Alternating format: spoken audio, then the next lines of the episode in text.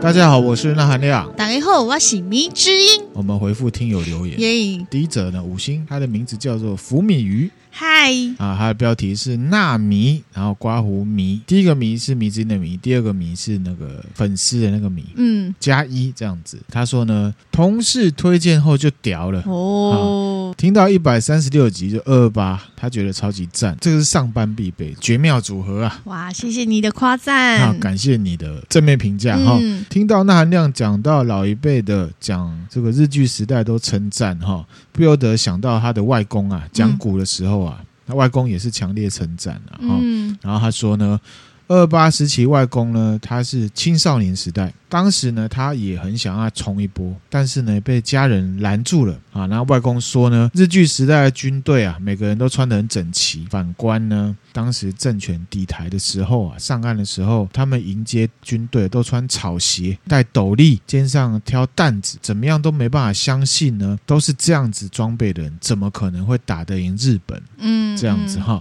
那其实这个我们在共产党提到，后来其实国共内战的时候，国民党军队已经没有兵源可以用了。嗯那时候有提到蒋中正等于是有点误判情势，那他也坚持要打下去，所以呢，有一些军队的来源会是路边抓。好，比方说，那韩亮之前有提过，姐夫的父亲他本身就是这样子，嗯，有一些是杂牌军，那军纪不好，也没有很长足的训练，所以会有这样的状况。嗯嗯啊，就等于是打到末期，真的没有办法了。他外公还讲说，日据时代的时候，家家户户都不用锁门，治安很好，嗯，也不会有人呢吃霸王餐。其实呢，后来啊、我的长辈呢也都会提到这一块。嗯嗯那他说呢，都吃到剩下面汤了，就随便抓了一个什么脏东西丢进碗里，就跟老板说他不付钱。嗯也不是说全部都这样，只是说这样子的事情呢，至少听起来感觉不算是不普遍啊。哈嗯嗯，然后他还说呢，啊，政权底台之后呢，想要当老师就要先入党。这听友说，他大班的时候啊，已经看到外公都退休了，还要去开会。他现在呢，都三十多岁，他觉得这影响也太久了，这样子。嗯就提到他外公面临的一个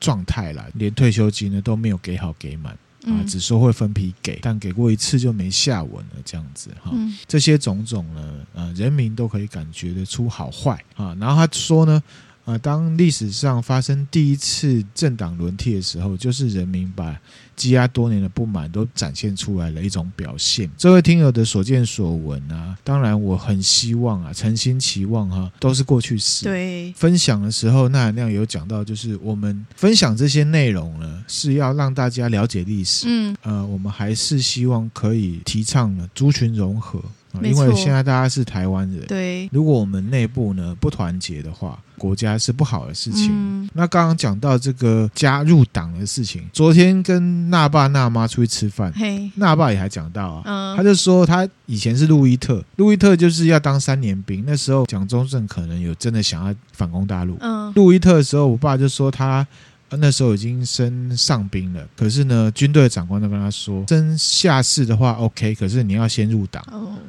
这是一哦个条件，对，就是这样子、哦嗯那确实以前是这样啦，那希望我们现在没有这样的状况。嗯好、希望呢，我们还是强调的是团结，没哦错，放下成见这样子哈、嗯感谢这位听友的谢谢你，分享。那下一则呢，Y T T I N G 嗨，啊，它的标题是呢，路过的小画家。哦，是那个画家的感觉是 啊，吗？感觉像我不我不知道是哪一位哈。嗯其实有一些听友是做艺术创作的对，那他说本想呢追到最新的进度再来五星留言呢，嗯结果呢听到第一百三十四集啊，迷之音呢因为听众留言呢情绪爆发，直接现场落泪， 就是呢这个放松事故啊。嗯，他说他直接大笑了， 居然哎大笑，真的是，真的是啊，很没有这个哈同理心 啊哈。太突然了，是不啊是吓到大家？听着那哥理性分析啊，还有对迷之音的鼓励呢，他发现这个就是理想组合该有的互补关系。哦哦很感谢你的呃嗯，这个评价。谢谢。好那他就说呢，其实说到底根本不用理会别人的想法，而是呢在节目制作过程里面得到实质的快乐。我想创作人可能都会有这样子的嗯想法哈。嗯嗯他说呢，回归创作本质，而不是追求他人的评价。当过度在乎他人的眼光或者是一心评价的时候呢，就会陷入他人及地狱的漩涡。哦，我觉得这个是很有 insight 的、哦，，对，这也可以分享给大家。嗯，这听友说的很好，因为现在社会看似自由多元，可是呢，视觉至上或者是风向至上的社会，我们都很怕跟人家不一样。嗯，表达出来，就真的会是他人之地狱。没错我觉得这位听友很棒，很有对想法哈。那他又说呢，何况一路以来喜欢节目的人占多数，希望呢透过留言跟给予贵节目更多的激励，加油！谢谢你的鼓励，我嗯们会加油的对，。感谢这位呢路过的小画家，谢谢我你们会继续努力。嗯，好，谢谢。下一则呢，五星，他的名字叫做恶魔达。嗨，恶魔达你好，他的标题是应该是含金量过高 吧？过奖，过奖，很嗯感谢你的高评价，我们继续努力哈嗯。他说呢，真是无可取代的节目。为了那哥跟米姐呢，他已经放弃了其他节目啊。哇，谢谢你，我们，呢收下了这样子的高评价，我们会继续努力。对，谢谢你，这样子的节目呢，只给五星根本没道理 啦。哦，真的感谢不完哈，感谢你们呢，呃，用心付出跟努力的制作节目，也让我在人生道路啊看见了曙光，不再迷惘。哇，哇，我真的觉得好温暖，很暖对心啊哈，、哦嗯，我们呢，一定会呢继续保持下去。然后他说呢，节目不管什么主题，都会有让人醒思的地方，让他呢更努力的走下去。感谢有你们，加油哦！谢谢你，好，感谢恶魔达哈，我们一定会继续努力。那嗯也请你呢继续支持我们，没错，听友的回馈对我们呢都是很大的、激励，很大的激励对哈。那我们呢一定会继续坚持下去的。嗯嗯，要来进入正题啦，梅子，你知道我们这一集要讲什么吗？不知道，不知道哦我哈，还没 瞄到，还没瞄到哈。， 对，大家应该也知道，我最近在重玩这个《只狼》啊哎电玩啊哈。嗯，那其实那含亮以前也说过，这是我最喜欢的游戏。，对，那《只狼》这游戏主角呢是一个忍者，嗯觉得太好玩了，我还分享了一些呢 YouTube 的游戏影片。嗯，不过米子你不要担心啊，我今天不是要分享《只狼》啦。啊，因为没什么要听 嘛啊、不会啊，如果知狼有一些历史背景也是 OK 吧，啊是不是？那我们呢是要来呢分享忍者宁家 Ninja，嗯然后当然也会带到历史，大家出去玩呢就很多地方可以去。哦，去日本的时候吧，对对对，是不是那我们之前有分享过啊，日本的动漫对他们文化里面的一些事物都很会推广嘛，嗯嗯，鬼啊、妖怪啊，会有各式各样的形式，对有的很可爱，有的很威猛，有的很帅，嗯，对不对？嗯？其实这样子的方式呢，对忍者也是。忍者几乎是出现在各种文学作品、嗯影视主题里面，那、啊、当然还有电玩，嗯，忍者为主题的电玩超级多，男性听友应该如数家珍。智狼是一个，以前还有什么《忍者外传》嗯《忍者龙剑传》，六七年级生应该知道红白机的时候有《影子传说》，对对对，很多啦，不胜枚举。嗯动漫就更多了啦。好，比方说我们之前讲到《哆啦 A 梦》，作者藤子不二雄啊，他还有另外一个作品叫什么《忍者哈特利》。嗯嗯，哦，明之以前被他弟弟吓过嘛，他弟弟以为他自己是忍者哈特利 对，啊，晚上呢涂红红的。 对对梅对，子英以为那是僵僵尸。 尸哈，哈特利的事情，我们在这个专题呢也会分享。哦哎，，不过呢，可能会是下集的哦哈好那还有啊，《鬼灭之刃》里面那个英柱啊，是不是很啊帅？对他哦也是，他也是忍者，对，而且他设定人设很强蹦哦，因为忍者都很低调，嗯可是他很高调。嗯那我们就来介绍忍者，带出忍者的本质，也带出呢日本的历史文化，还有呢大家呢要去观光可以去的地方。你若讲一个了，忍者乱太郎，啊忍者乱太郎啊，对对，没错哈。嗯那个是小时候的回忆小啊，时候回忆哈、嗯那个忍者学校嘛，其实对，然后有四个嘛，其实等一下我们也会讲，哦也会带到了。好好，OK，好好。那梅子英对忍者的印象是什么？就是会有飞飞镖啊，飞镖对不对？然后会穿的全身黑，黑然后脸要蒙面，然后对会飞檐走壁，这对样，没错，差不多是这样子。差不多讲完了，是不没是？错，没错啊。那这一集呢是不是又结束了这梗玩太多 次 了， ？OK，好，忍者是一种职业啊，其实，嗯我们看啊，通常就是一个人行动，嗯身怀绝技，他不算是大侠啦，好、那会杀人，对不对？嗯那因为忍者是一份工作，是一个职业，所以它本质上呢，他们的工作是是组织型的，不是他独来独往的那一种。他的工作是来自于忍者军团。嗯那忍者军团呢，本身呢，实际上在历史上是受雇于某一些特定的政治团体。嗯属于政治面的就对了换言之，他们本质是佣兵，啊，他们都是受雇于一些军阀，譬如说大明啊，或者是皇室，去执行一些任务。嗯嗯嗯，好、而且呢，关于忍者它的核心概念呢，并不是呢日本原生的，不是吗？不是，但是呢，它确实是在日本呢发扬光大的。好、哦，特别是日本呢，因为他们经历了战国时代嘛，忍者这样的概念啊，其实呢是来自于中国战国时代兵家思想《孙子兵法》。啊，好，我们之后会分享《孙子兵法》嘛？好哈酷哦，孙子兵法》里面呢有一篇叫做“用剑篇嗯”，用是使用的用，剑就是房间的间，破音字。嗯嗯因为呢，我们之后会分享，所以原文就不讲，我讲大意就好了好哈。孙子就讲说，用兵打仗啊，动不动呢就是上万人一起行动。嗯嗯，那行军呢，移动啊，吃饭睡觉这些钱呢，都是老百姓的钱。对，军人集结随便做一件事情的话呢，每天呢都要花很多钱。嗯打仗已经花了钱了，那目的呢，当然是要赢嘛。对，那要赢的话怎么办呢？平常的教育训练啊、装备还有粮食之外呢，最重要的是什么？领导管理。嗯那领导当中呢，又有一块是很重要的，就是呢，领导的人要真实的了解军队现在的状况，还有外界的情势。嗯所以呢，打仗呢不是硬打，是要用最有效率的方式呢来胜利。其中的效率就包含了一块非常重要，就是你这个主将或者是领导者有没有了解真实的情况。嗯，判断的能力，如果没有这些这些资讯，你没有办法判断嘛。你没有资讯，你就判断那个叫做猜。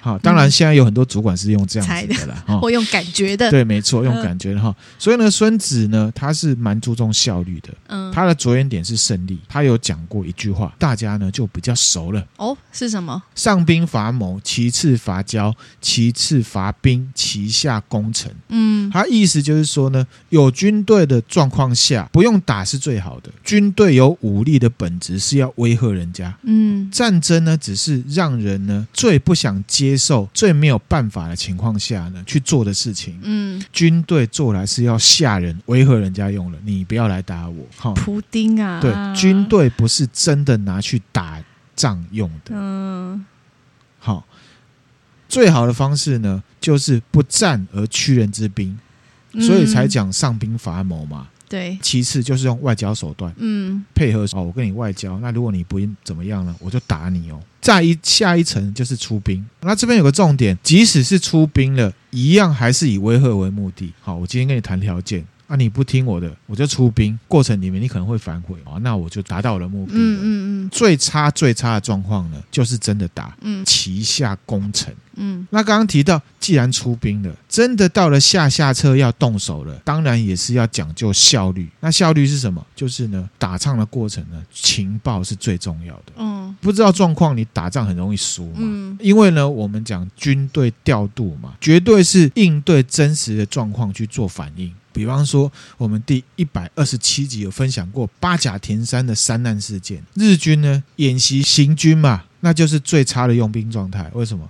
因为领导者完全没有针对实际上的情况对去做应对，结果造成了重大伤亡，嗯，还有鬼故事。对，这样子的事情呢，对孙子来讲，这是消极面。嗯什么是消极面？就是呢，实际上了解发生了什么事情，然后军队去做应对。那积极面是什么？就是情报战。嗯那个《孙子兵法》里面就有提到，用剑有五五种。好，那这个剑是什么？耍剑吗？剑技吧，是不是一好种本技质上，这个剑就是指关系、哦关系人际关系，嗯或者是人对事情的看法。嗯嗯，现在简单来说，就是风向。哦应用这些关系呢，确实有一点像是耍剑，没错。嗯嗯五种剑哪五种哈？第一个是因见，因为的因。乡民们呢对事情的看法，还有他们主流意识是什么？他们最在意的是什么？嗯积极面来看，就是呢维持他们操作舆论，或者呢是放假消息、流言来影响他们。嗯第二种啊，就是内见，嗯敌军阵营里面成员之间的关系，上对下。的关系、平行的关系、下对上的关系，知道他们的关系之后，我们就可以见缝插针，透过手段呢离间。哦，第三种叫反间，反间呢就是我军跟敌军的关系。嗯我们讲反间最基本的的意思就是把间谍呢放到对方的阵营里面去渗透、去嗯颠覆。嗯嗯这个就是反间。第四个是什么？死间，我方间谍放假消息，让对方误判，嗯就是假，动作。啊，我们说假动作就是要假嘛，嗯对，因为为如果对方没有察觉的话，是骗不到对方的嘛。嗯啊，嗯比方说第一百四十六集我们讲韩信暗度陈仓，那也算死间。嗯第五个是什么？深间间谍啊，渗透之后带回来的真实情报。嗯第一百三十六集有讲到刘邦年轻的时候，有没有？当时中国正处在什么战国时代，嗯多的诸侯会养什么门客，嗯嗯，或者是食客。文的部分呢，可以帮主人啊写作业、募款、当写手、当 HR、办 party、娱乐主人。嗯武的部分有什么？偷东西、杀人、收集情报、放假消息这些的。所以呢，在中国战国时代就有部分门客具体的功能就类似忍者了。但是还不够明显啊，没有这个标签，只是有具有特定的功能性嗯这样子。那换言之，忍忍者的本质是什么？就是间谍、杀手、嗯小偷。嗯这些都算，现在的网军都算。哇，网军也算是带风向，我刚刚嗯不是讲一大堆剑吗？对派了类似忍者这种功能的人嗯出去操作执行的，那为什么要低调隐秘？你知道吗？因为要不能被察觉啊，因为这些工作基本上都不能在台面上做，对都是见不得人的事情。嗯嗯根据呢，战国时代一个忍者叫藤林五保，他写了一本呢忍术书《万川集海》，里面讲到了忍术近乎盗贼之术矣。他说，其实忍术就是一些盗贼会做的事，嗯嗯一些卑贱的事情，嗯嗯讲人家坏话或者是毒杀人偷家东，西都是一些卑劣的手段。政治工作者台面上不能做的，派人去做的事情。这个书里面也有提到，大部分的忍术根本呢不是在杀人，而是发挥在呢潜入、伪装、刺探、扰乱小偷会做，比如说开锁啦、爬墙啦。嗯嗯嗯，因为战斗就代表你被发现，对，其实这样讲起来跟间谍很像啊，很像忍者，还有一个大前提就是他有雇主、嗯有目标，政治上公司里面其实有一些人做的也是忍者的工作，哦，你说老板的眼线之类的吗？对啊，哦好、或者是网军，其实这也是忍者的工作，嗯嗯网军都不希望被查出来嘛。嗯，帮他的雇主去达成一个什么的风向、一个形象或什么，在以前来讲都是忍者。嗯接下来我们就来讲忍者的形象，比较不枯燥的。好，讲到这边，其实迷之应该感觉忍者跟你原本想象的印象是有差的，对不对？因为感觉就是听起来他会比较偏文，就是文武文武的话，就是他比较偏文的那一对块，，影视娱乐或电玩为什么会把舞的部分强调，比较有画面，比较精彩？对，因为现在对忍者感觉就是比较是战斗力的那一块，对，没错。嗯忍者的形象，第一个纳含量觉得就神秘。对，迷之音刚刚有讲到，我们对忍者的印象就是包到只剩下眼睛嘛。嘿嘿嘿，那有可能是因为特定的忍者他在夜间行进的时候执行任务嘛，不想被发现的时候的装扮。嗯嗯但是呢，其实忍者的任务啊，不只有这一种，它也包含情报工作。嗯，所以比起全身黑只剩下眼睛 呢，忍者实际上啊更擅长的是什么？伪装，打扮成一个样子，让你完全不会联想到他是忍者。嗯这才叫忍者嘛！嗯忍者就是不能被发现。比方说，他们会打扮成什么农民、市场里面卖药的商人、路人、老人，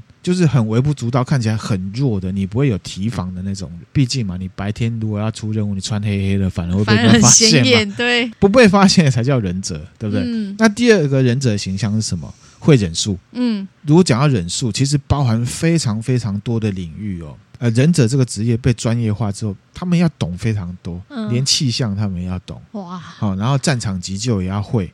好，嗯那大家有兴趣呢，可以自行先研究了。哈嗯那忍术里面包含什么？第一个是武术，嗯，比方说他们会用剑、武士刀嘛，对，背在后面，对不哦，对对对，好、大部分认知的这个忍者是这样。嗯，可是其实呢，在日本，大部分的忍者他们是用什么锁链？锁链，锁链的样子就是镰刀，哦下面呢会绑铁链，铁链另一端呢是绑铅坠哦或者是砝码。为什么会用镰刀这东西？我们介绍历史的时候会提到。好，还有他们要学什么武术？里面除了剑术啊，还有武器的使用，他们要学会格斗，嗯，会打架嘛对，然后还有飞镖，大致就分两大类，一种叫做手里剑，手里剑手里剑哈有分三方、四方、六方、八方、万字的。分这么多种、啊，哦，三方就是你看，迷之前我看这个图哈，这个就是四方手里剑，嗯嗯，有四个三方可能就是三个像嗯冰室那样子的懂懂造型哈，那有六方八方，那这就是万字的。嗯那还有一种叫苦无，日文叫 kunai，是什么？ kunai 就是像扁钻的哦，嗯造型的。大一点的扁钻呢，对忍者来讲，他们可以当成武器，哦，虽然他们不一定带长刀，因为长刀你要躲，其实也很麻烦，对啊一个转身就扣恐到对就出哈生了，不所以他们行。会带小一点的苦或者是匕首呢，嗯可以拿来射，就当成飞镖来使用。嗯，懂忍术还有一个部分叫什么体术，体术我们这边就不讲很夸张的那一种哈，你就想嘛，要潜入，要跟踪，自然需要锻炼你的体能嘛。嗯，你要爬到人家房子里面，体力要好，不然爬个墙、跑个步 很喘，马上就被人家发现 了，对不对？马上就狙击了嘛。嗯小偷当然就是要偷偷摸摸嘛对，他们也有小偷的功能嘛。嗯飞檐走壁那种呢，就是后面的戏剧化演出啦，哦，就是体能好，体能好要可以然后偷偷摸摸的做一些事情。哦，就有点像我们现在海龙蛙兵或者是水中爆破大队，他们要学什么潜入、嗯爆破，，体能要很要好，好不会做一个小事 就， 好像那要是被我抓们吧？就一般人嘛，嗯一哈般人就会这样。这个就是体术，其实体术就是体能锻炼。嗯，那还有一种叫什么幻术，就很戏剧化了幻术是不啊是丢一个烟雾弹就会消失的嗯啊，那对种？对对，譬如说《火影忍者》里面有写轮眼嘛， 嗯，那个很强大，那就很夸张嘛。可是那含亮觉得实际上比较像是呢障眼法，对或者呢是战场上面的伪装。给你看一下这个。这个人呢，我们下一集会介绍，他是现在日本的最后一个忍者，最后一个了，最后一个他们忍没有者继续传承他没有继哦续。传下来，啊他不收徒弟，因为他说呢，现在社会呢演变太大，忍者这个习性职业、嗯这个职业其实是跟生活绑在一起的，他怕怕被有巧智的人不是滥用现在的生活环境根本没有办法培养忍者。哦。然后他说的比较委婉一点，他就说呢，忍者不适合现在世界。嗯嗯嗯，像他是什么伪装成衣服团嘛？哦，他不就是盖起哎来而已对，吗可是你要想 哦，这个是在日光灯的光线下，需要伪装的状况，一般都是野外战场，嗯灯好啦光很不明明亮亮的的时时候，候嗯这样也许是可以糊弄过去的。那还有另外一种就是障眼法，比方说迷之音讲的烟雾弹，那算是障眼法一种。因为他要逃跑。嗯嗯，好，嗯其实忍者呢被发现呢，第一个要做的绝对不是战斗，是逃跑。绝对是逃跑。日本呢的忍者还有一个，我们常常在比较酷的一些动漫里面会出现，什么？就是忍者会打手印。哦，对，用手指在空中不一样的方向，对对然后对画直线，有没有？然后就会念什么“临兵斗者皆阵列在前哦”。，其实原版呢是“临兵斗者皆阵列前行”才对。嗯，给明之音看一下，这个是真的手印，那这手印可以干嘛？而且是一个字一个手势的意思。对，哎没错对，不对就是一直这样，一直打，一直打哦这样子。有没有看过好？忙哦哦其实《火影忍者》就有，然后就这样噼啪噼啪，有有有没有？有有啊哈，有有。其实呢，这个东西呢是来自于呢中国的。嗯，东晋呢，道家一位学者叫葛洪，大家如果在接触道家的一些思想的话，就知道有一本书叫《抱朴子》，嗯里面呢有一篇叫做《内篇登舍》。嗯，其实呢，临兵斗者皆阵列前行，是提供给呢当时登山者辟邪用的咒语。哦，它是辟邪的咒语，对哎，我们不太能用现在的爬焦山来比喻哈，嗯以前都是荒山野岭，很荒凉，前不着村后不着店，后不着夜路走多了可能会遇到鬼，嗯也有可能有山魈、嗯魔神仔。那这个抱朴子里面呢，这一个咒语就叫做六甲密咒。嗯原文说什么？他说：“入山移之六甲密柱，祝曰：临兵斗者皆阵列前行，凡九柱啊，凡九字长那个我还没有发现你念错。 凡九字常当密柱之，无所不避，要道不凡。”嗯，他意思就是说，简单讲，就是入山要经常默念呢六甲密咒，就可以避开一些恐怖或邪恶的事情。嗯佛教东传，隋唐东传到日本，对不对？进到日本之后，有一些遣唐使，比方说之前讲到空海大师，嗯他就在日本呢建立了呢密宗传统的真言宗，嗯，甚至呢衍生了一个道叫做修验道，变成他们的咒语，当地很普遍的信仰。其实以前的忍者其实都很不值钱，你知道吗？因为视死如归。哦，其实他们都是农民，都是一般百姓。那只是为了要生活赚钱。哎，对，有一点像是这样子哈。他们也一样，他们是人嘛，做的东西就是躲在一个暗处，正常人绝对不会有人的地方，那自然是很阴森可怕，嗯所以他们要念这个。嗯，懂懂。好，那刚刚有讲到修验道嘛，斗之士，什么是修验道？哈，你已经知道吗？一种道，没错哈，它也是一种宗教，算是呢密宗佛教传入日本之后，空海和尚啊，他在日本建立了真言宗之后，又衍生出了另外一个佛教支派叫修验道。哦，有佛教，可是也融合当地呢这种神道教思想，他们相信万物皆有灵。嗯，修验道的这个僧侣啊，他们就是坚持会留在山里修行，然后吸收山的灵气，成为深山修行的苦行者。他主要是拜的我们常听到的不动明王。哦，不动明王是谁呢？密宗或者是藏传佛教里面呢八大明王之一。嗯嗯，其实它就是呢大智如来的愤怒像，等同于呢汉传佛教里面的呢释迦牟尼佛。那为什么要愤怒像？传达佛教教义，有领悟力的人可能就会有感受到，可是有些人就会说啊，你这当骗人的啦，所以佛就会有愤怒像。嗯，斩妖除魔时候，佛也会愤怒想，愤怒像。嗯，好，懂那不动明王这个不动是指他的慈悲心很坚固，无可撼动的意思。哦，不是说坐在那里都不动，遇那到个什是么懒事情惰，鬼，遇到什么事情都这样子，明是什么？就是光明、智慧的意嗯思。嗯嗯，修验道的僧侣叫做什么？三福，哦，亚麻布喜，这个名字应该知道哈。嗯，穿这样子有两颗毛毛的球，这毛个我不毛的球知如道果被猫看到的话，应该会对我不很知激动哈。 图文分享给大家哈，三福啊穿的衣服就是像这样子，然后呢会拿着席杖或者是八角木杖。嗯，在古代呢，走在山里面，除了可能会遇到鬼，还有山魈、魔神仔之外，可能会有山贼。嗯，所以呢，他们也会随身携带什么单手斧，一来防身，二来呢，古代的山不像我们现在有步道可以对走对，对它需要开路，，嗯，所以他会呢随身带斧头哦头这样子哈。合理合理，偶尔会在这个电影或者是日剧里面看到，特别是古装剧，像是武士有没有？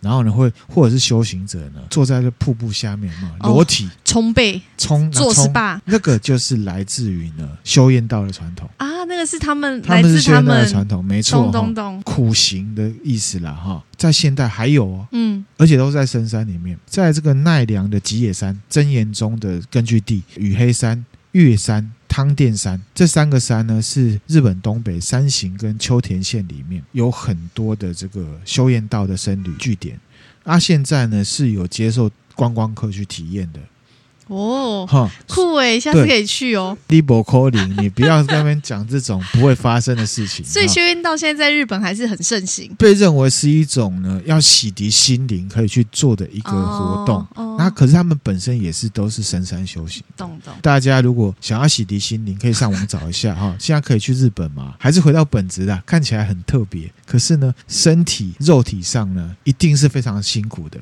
修炼到他们早上很早三四点就要起来爬山，走很远的路回来吃早餐。哎、我突然想到，我们之前是不是有看过一部？对，日本综艺节目，对，他们有去体验，他们那个就是修炼然到后的。就是去体验，然后他们的指导者就是三福，哦，哦，那个很辛苦，而且他们要断食。对，然后他们就是他们好像是当减肥营去参加。对对对，很希望可以去，然后身体受得了哎，再那我去。想问，这个东西嘿修炼道在台湾有吗？台湾没没有，没有传到台湾来。有一些人啊，以前我工作上遇到一些长辈啊，嗯在日本的，嗯，他们有去参加过，说他回来得到很多啦，真的哦，心灵会沉淀啊，不准用手机，他们有的深山里面根本就对对对，对外是那个的，还有一些呢，会类似其他有点像密宗佛教，有一些是规定你呢一段时间都不能讲话，嗯，有全部都不能说话这样子嗯哈。嗯那另外补充啦，那含亮跟迷之以前有去爬过那个富士山嘛，嗯他们在各站也会卖木杖，八角形的，嗯那个就是三福的金刚杖，因为三福很容易连接到登山者嘛。嗯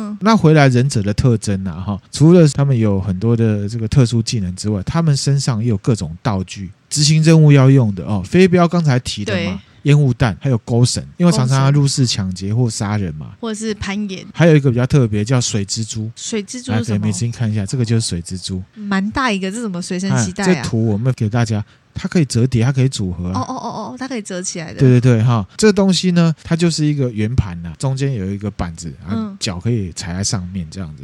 因为跟水面有比较大的接触面积，产生浮力。在那个科学不进步的时代呢，远远的人家就看到有人在水上走，觉得那是一种忍术。轻功水上那漂可的是意思，其实就是协助忍者在水上呢行走。渡河的一个方式。哦，所以它脚是插在这里。这对，样没错，这边哦有缩图哈，海忍者哈特利也有在 用哈，这个就是水蜘蛛，蛮特别的。道具还有什么毒药？暗杀不一定要武器杀，火药，因为呢，忍者会做的就是破坏公共建设，嗯破坏很多东西。那还有一个提神用叫辣椒丸，辣椒丸，提神用的，他给们自己吃的就对对他们躲着，然后可能跟踪人家或怎么样很的，会想睡觉，会想睡觉就会吃。还有什么沙林？逃跑的时候他在身后丢一些东西，哦哦哦哦人家追上来就会刺踩到这些东西的原料呢，因为忍者其实不是什么高大上的工作，尖尖的东西有可能是石头、干燥的果实哦拿来用，它只要让你踩到会痛，停下来追逐它就可以了。那不就丢香蕉皮就好了？撒铃就是要撒一片，你怎么知道追兵会踩哪个地收方？集很多香蕉皮、啊，他们喜欢吃香蕉。还有一个废物利用东，西呢，叫文巾。文巾，文巾呢，就是像长这样子的。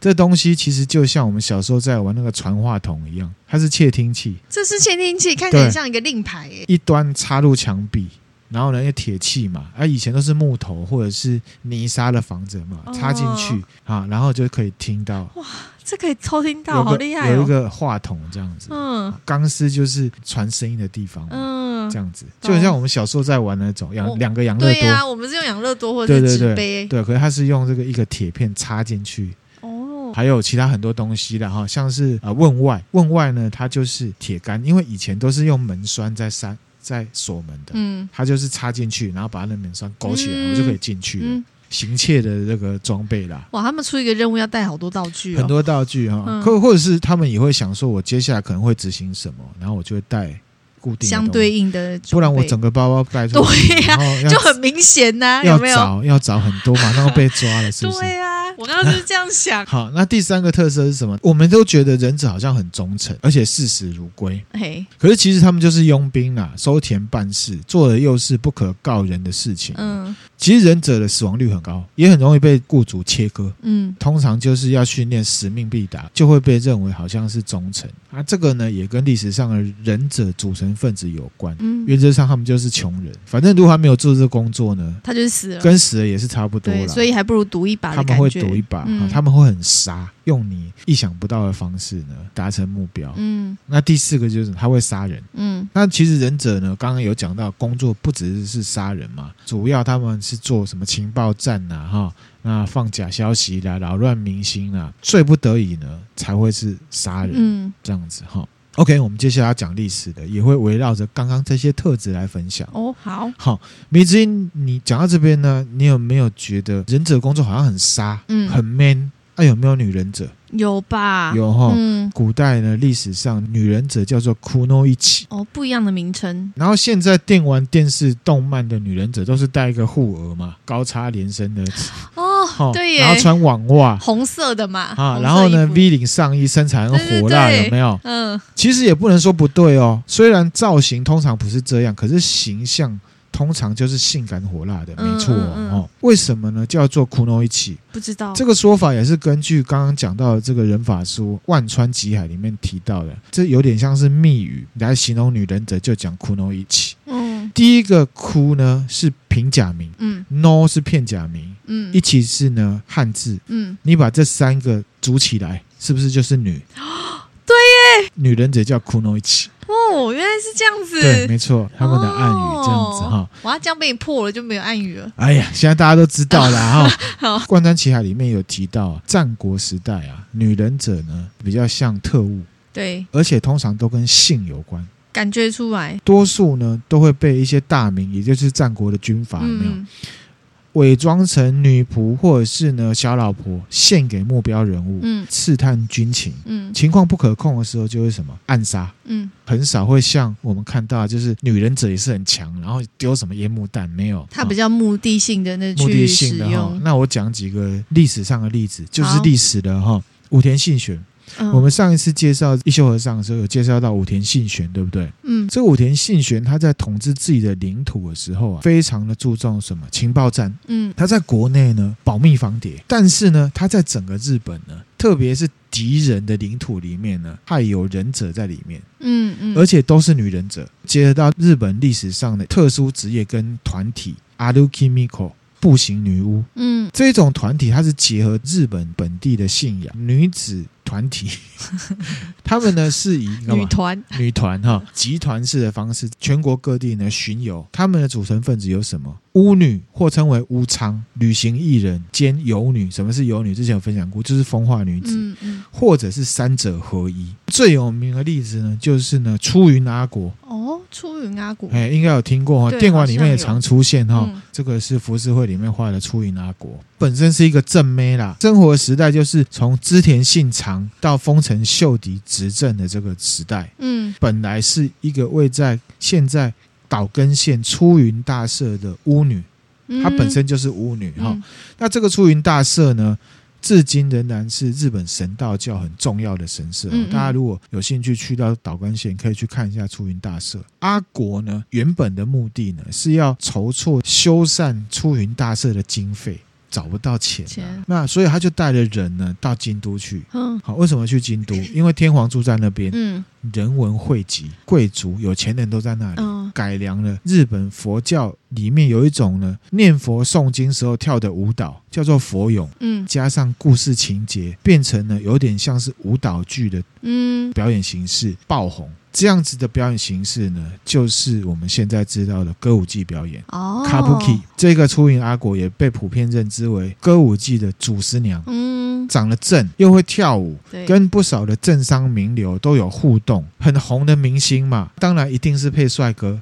哎他就跟当时一个非常有名的美男子，而且他是武士，叫做名古屋三郎呢交往，嗯好，名就很像是林志玲跟他的 Akira 阿基拉那种感觉。 嗯，好，来这个是名古屋三郎，蛮帅的啦。好，你 这样那看这出个来吗那这个名古屋三郎当时是蛮勇猛的武士，嗯有打过仗，帅，有品味，懂得呢衣服打扮，而且呢很有个人风格，而且他又有艺术的涵养，嗯还懂得赏画、看舞蹈，哇好会给评论啊，是当时很有名的什么伊达男？伊什么是伊一达达男？男是吗 d a t e o d o k o 日本人形容帅哥会用 e ikemen， k 嘛 man 对另外一个就是伊达男， 어.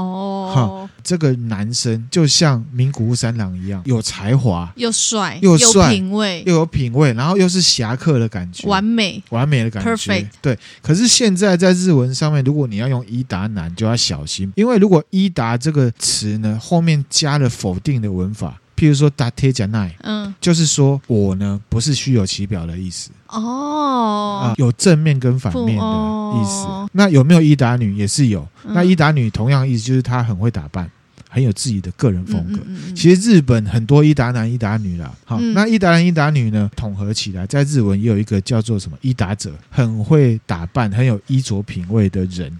这样子的语感，就还有一个例子，我们有时候在网络上啊，会看到一些网美嘛，嗯或者一些帅哥会做造型，会戴呢没有镜片的眼镜，嗯甚至有些人会戴了隐形眼镜之后，再戴一个只是装饰用的没有镜、哦的镜框，有没有？嗯那日本人就会用伊达眼镜，哦，造型用的， 就是没有实际上用途的。 어. 没有镜片的眼镜啊，伊达眼镜这样子哈，嗯名古屋三郎啊，很帅，然后又内外兼具，又有舞蹈天分，懂舞蹈，又会出入呢娱乐场所，跟阿国呢交往，本身也接触这个歌舞伎表演。他跟阿国啊一起被称为呢歌舞伎的始祖。嗯，去到日本呢，有要去看这个歌舞伎表演的话，嗯就会接触到这一块。嗯嗯其实呢，我们现在日本演艺圈也有很多是歌舞伎出身的嗯演员，比方说什么，啊就这个哈，嗯很帅哥，四川海老海丈，老，嗯，，对，他是呢歌舞伎家族呢，四川家族呢的传人。嗯，第二个是什么？香川照之，哦，他也是，香川照之就是半泽直树里面那个反派的银行主管，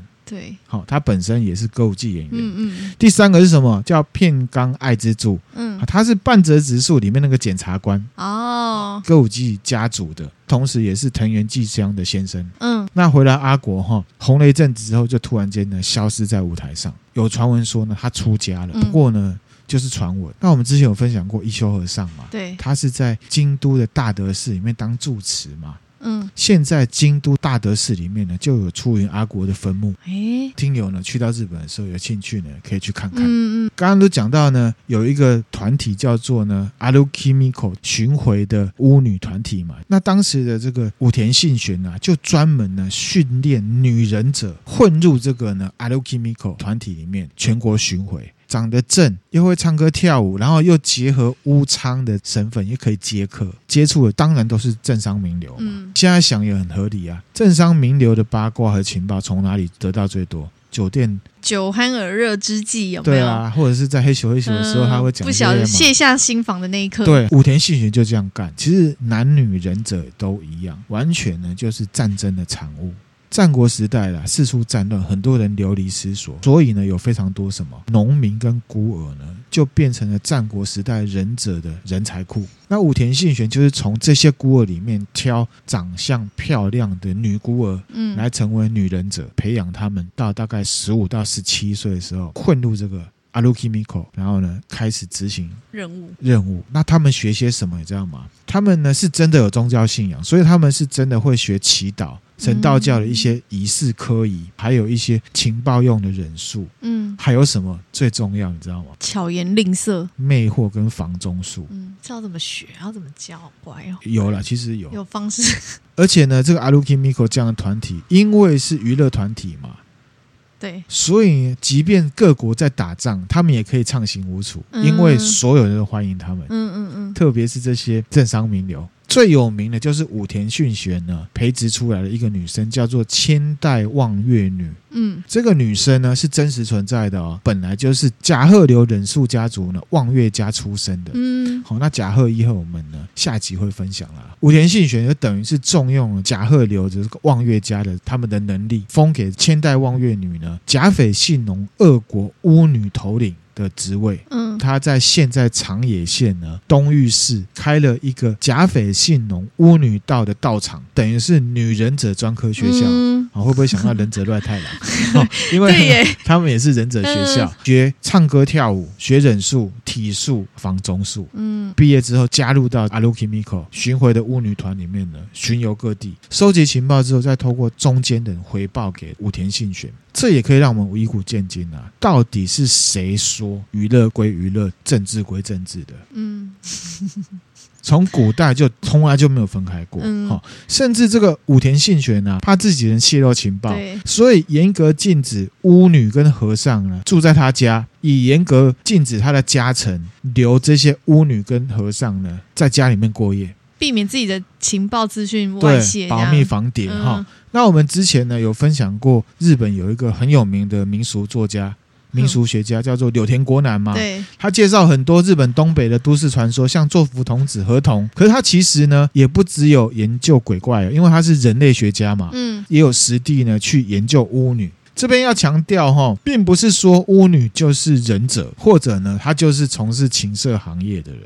而是说呢，在日本的神道教传统里面，巫女她就是一个特殊的存在。嗯进行祭祀的时候的一种身份，是人跟神的沟通媒介。比方说，我们之前有讲过日本神话那一集，就讲到呢，天照大神啊，好生气了嘛对，躲到山洞里面躲起来，嗯那世界就没有太阳了啊！嗯所有其他神都很担心，集合起来在山洞外呢唱歌跳舞，引诱天照大神出来看。一百三十三集日本神话跟人王那集有讲到，那我们来看一下这幅图，这个就是天照大神嗯嗯，前面有一个巫女在跳舞，对不对？这个女生叫做天天殿女啦，她呢就是一个。巫女，而且呢，她也是当时日本神话里面一个神明啦、嗯他就是在跳神乐。画里面呢没有呈现出来，我会分享给大家。其实呢，在日本的古世纪呢，就有描述到这一幅画里面讲到的过程。跳神乐的时候呢，天殿女呢。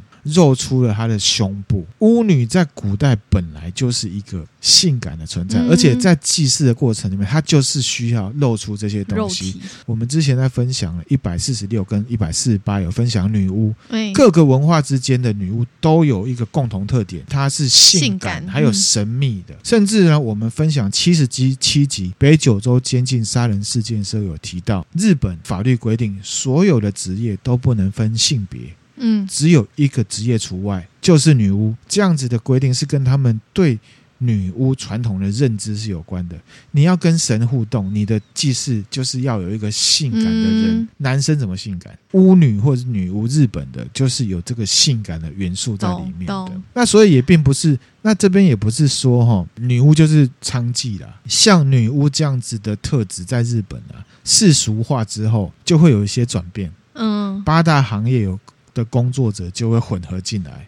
嗯，好、那时间很长久，你要说是女巫变八大，还是八大变女巫，其实应该都有。嗯嗯好、那到了后来呢，就变成一个真实的情况，女巫就被一般的日本的民众认为是巫娼，嗯甚至我们九十九集《人鱼传说》里面也有提到阴阳师的那个八百比丘尼，她不是夺走了安倍晴明的初夜吗？嗯它里面作为一条货蛇嘛，必须要用便宜的价格跟男生什么嗯性，交易，嗯养那个货蛇，间接让它不会老，对不对？嗯其实八百比丘尼呢，也是无常的一种，嗯，而且它在平安时代就存在了。换言之，在古代的日本对巫女的看法，确实是有一部分是跟性性感有关，那也有一部分呢，就觉得它确实是无常。嗯给明治你看一下，这个是幕末时代，快要接近了明治天皇改革了。这个就是巫女到没落之后的巫女，漂漂亮亮的感觉了哈。图会分享给大家哈。那在日本有一个学者，他叫做中山太郎，他就写了一本书，叫做呢《日本女巫史》。他认为呢，女巫变成巫娼这件事情是宗教世俗化之后的一个负面状况。嗯但是会这样，也跟女巫本质在信仰上面的本质是有关的。嗯到了战国时代呢，政治单位就会为了自己的目的训练女忍者混入这个团体，所以并不是说日本的女巫就是女忍者的意思，就是娼妓的意思。嗯然后另外还有一个女忍者的例子，就也一样是战国时代德川家康，嗯丰臣秀吉倒台了之后啊，有两大势力开始对抗。嗯这边呢，岔题一下，就有一个斗知识啊，结合历史的听友应该有看过日本的综艺节目吧，什么？ 《料理东西君》。哦，有有有，好斗鸡，当时的东军啊，就是以德川家康为代表；嗯西军呢，就是代表丰臣政权的石田三成。嗯在西元一千六百年，对应中国大概是明朝的万历年间呐、嗯日本现在的岐阜县这个地方呢，打了一个仗，叫做呢官员之战、嗯啊，也就是很有名的东西军的大战。嗯所以料理东西军是从这来是的哦。后来呢，德川家康取得胜利，他就建立了德川幕府。德川家康派了一个美女忍者库诺伊奇，叫做呢出牙菊，嗯成为了石田三成的小老婆，啊，直接进去当他小老婆嗯通了，风报信。嗯啊、可是呢，后来呢，出牙菊真的爱上了石田三成。哦，那有一种说法呢，因为德川家康觉得被背叛了，所以把出牙菊杀了。嗯第二种是出牙菊因为石田三成呢战败了嘛，殉情了。嗯啊，第三种是说他活下来了啦。总之呢，历史上就有人认为呢，出牙局就是一个工作跟感情没有分清楚的女忍者啦嗯嗯。哈、那也是这样子呢。啊，我们现在在讲的女忍者，正经的通常就是指正妹，暗黑版的通常就会是 A V。A V 讲了非常多这个主题，Kuno 一起的，哦因为是日哦本 Kuno 一起女女忍者通常都跟性有关系。嗯所以其实女忍者对于雇主来讲还是有个风险在，因为女生相对感觉比较容易动真感情，对不对？就如果跟这个男的相处久，对方又是一个还不错的人，就应该很容易日久生情。那我们从女忍者，我们就可以了解啦，不论性别啦，忍者的身份呢，主要是间嗯，好、嗯所以不，见得呢是武艺高强。嗯那我们今天呢，就只先分享到女忍者，下一集呢会更精彩，我们来讲呢忍者的起源。哦，好，还有历史上知名的忍者，而且是真正的，不是胡乱的那一种，不是忍者乱太郎里面的忍者，不 是，或者是呢会放闪电的忍哦者，不是啊不是。那米之音觉得怎么样？刚刚最后讲的那个什么局的出牙牙局局，这个我觉得好像是不是哪一部剧里面电影有啊？日本的《盲剑客》吗？还是哪一部？是木村都在演一个剑士木村拓哉演的那个他是那个啦，他是演宫本武藏啦，时代对不上了。那不是？那你知道我讲，那我讲的是哪一部吗？就是有一个女的陪伴着他嘛，然后后来他们就日久生情，然后结果怎么样了？这女的也被杀啦、我不记得你是说哪哦一部，是 哦，好可惜，我你这现样在想讲不起啊，来。听友也很好奇，到底是哪一部？ 你自己麻烦查出来，之后在社群软体上面 如公果布。你可以把它好吗剪掉，因为连你都想不起来。好，那迷之音对这忍者有什么新的想法跟看法？我觉得以前的女忍者其实换到现在来讲就是间谍啦，然后像那个什么。 我一直想不起来那个之前梁朝伟演的那一部《色戒》，那个女的，这样其实也算是女忍者的一个他嗯也行说为女吗忍？者没错，对，她就是呃，现代女忍者称之对为间谍。女忍者是这样子，男忍者当然也包含到间谍，可是男忍者也会包含到台面上的军法或军事上面的战争。我们嗯下一集呢就会来讲。嗯嗯，嗯好，希望呢大家听的呢觉得有趣。我比较意外是忍者，感觉就是应该是一个算是要精挑细选，要人选之人才有办法做的一件事没情。有可这种是，工作这么危险，怎么可能会是神选之人？比如说像零零七那种工作也很危险呐、但他就是感觉很厉害，有 没有？感觉是人选之人，你知道吗演？这哦这部电影个的角色还要特别挑过没。有，这个就是英雄主义跟浪漫主义加进去了嘛。哦，对，就现在就觉得忍者的职业也是有点可怜可怜的。可怜跟他的身世、出身背景有关，嗯我们下一集都会讲。那好今天分享的内容就到这边啦。嗯，那如果觉得我们内容还不错的话，欢迎多多分享给你身边的朋友，也可以追踪我们的 FB 啊、IG、YouTube 频道。那听了之后有什么任何感想、想法想跟我们分享的话，都可以透过这些平台来跟我们留言互动。那最重要的是，可以抖内我们给我们鼓励哦，谢谢大家，谢谢，拜拜拜拜